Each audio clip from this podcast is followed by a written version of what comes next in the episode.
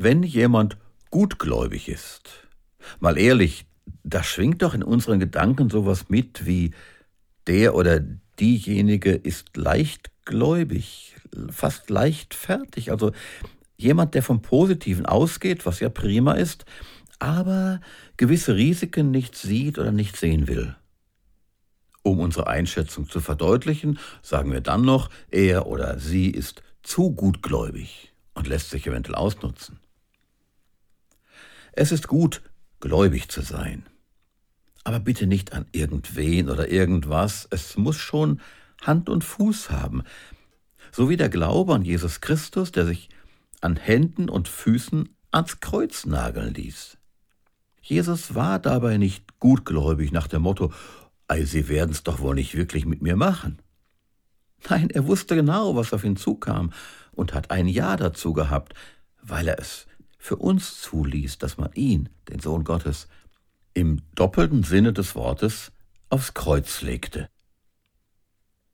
Es ist gut, gläubig zu sein. Aber was ist das Kriterium dafür? Woran kann man das festmachen? Am Glaubensbekenntnis? Am Vaterunser oder am Rosenkranz? Oder dass man vor dem Essen betet und öfter einen Gottesdienst besucht? Beichte das Kriterium? Reicht nicht die Taufe? Oder dass wir uns bemühen, gute Menschen zu sein und die zehn Gebote zu befolgen? Damit wir uns jetzt nicht falsch verstehen, nichts von dem möchte ich abwerten, aber ausgehend von dem letztgenannten, den Geboten Gottes, will ich es inhaltlich auf den wesentlichen Punkt zuspitzen, damit sich niemand mit weniger zufrieden gibt oder selbst etwas vormacht. Du sollst nicht lügen. Du sollst den Feiertag heiligen, nicht stehlen, töten, Ehe brechen. Du sollst Vater und Mutter ehren. Ich denke, Sie kennen die Gebote, die wir zweimal in der Bibel finden, in 2. Mose 20 und in 5. Mose 5. Es ist wirklich gut, wenn wir das hinkriegen, wenigstens einigermaßen. Ganz gelingen wird es uns ohnehin nie, denn der einzige Mensch, der wirklich ohne Sünde war, war Jesus Christus selbst. Aber das Halten dieser Gebote macht uns nach biblischem Verständnis noch nicht gut gläubig. Dafür müssen wir zwingend auf das erste Gebot zurückgreifen. Und was sagt Gott uns da? Ich bin der Herr, dein Gott, du sollst keine anderen Götter neben mir haben.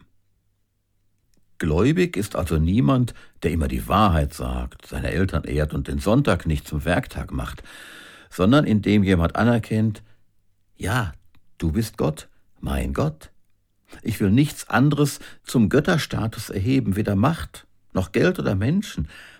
Und du bist Gott, der seinen Sohn Jesus Christus zur Vergebung unserer Schuld auf diese Erde gesandt hat.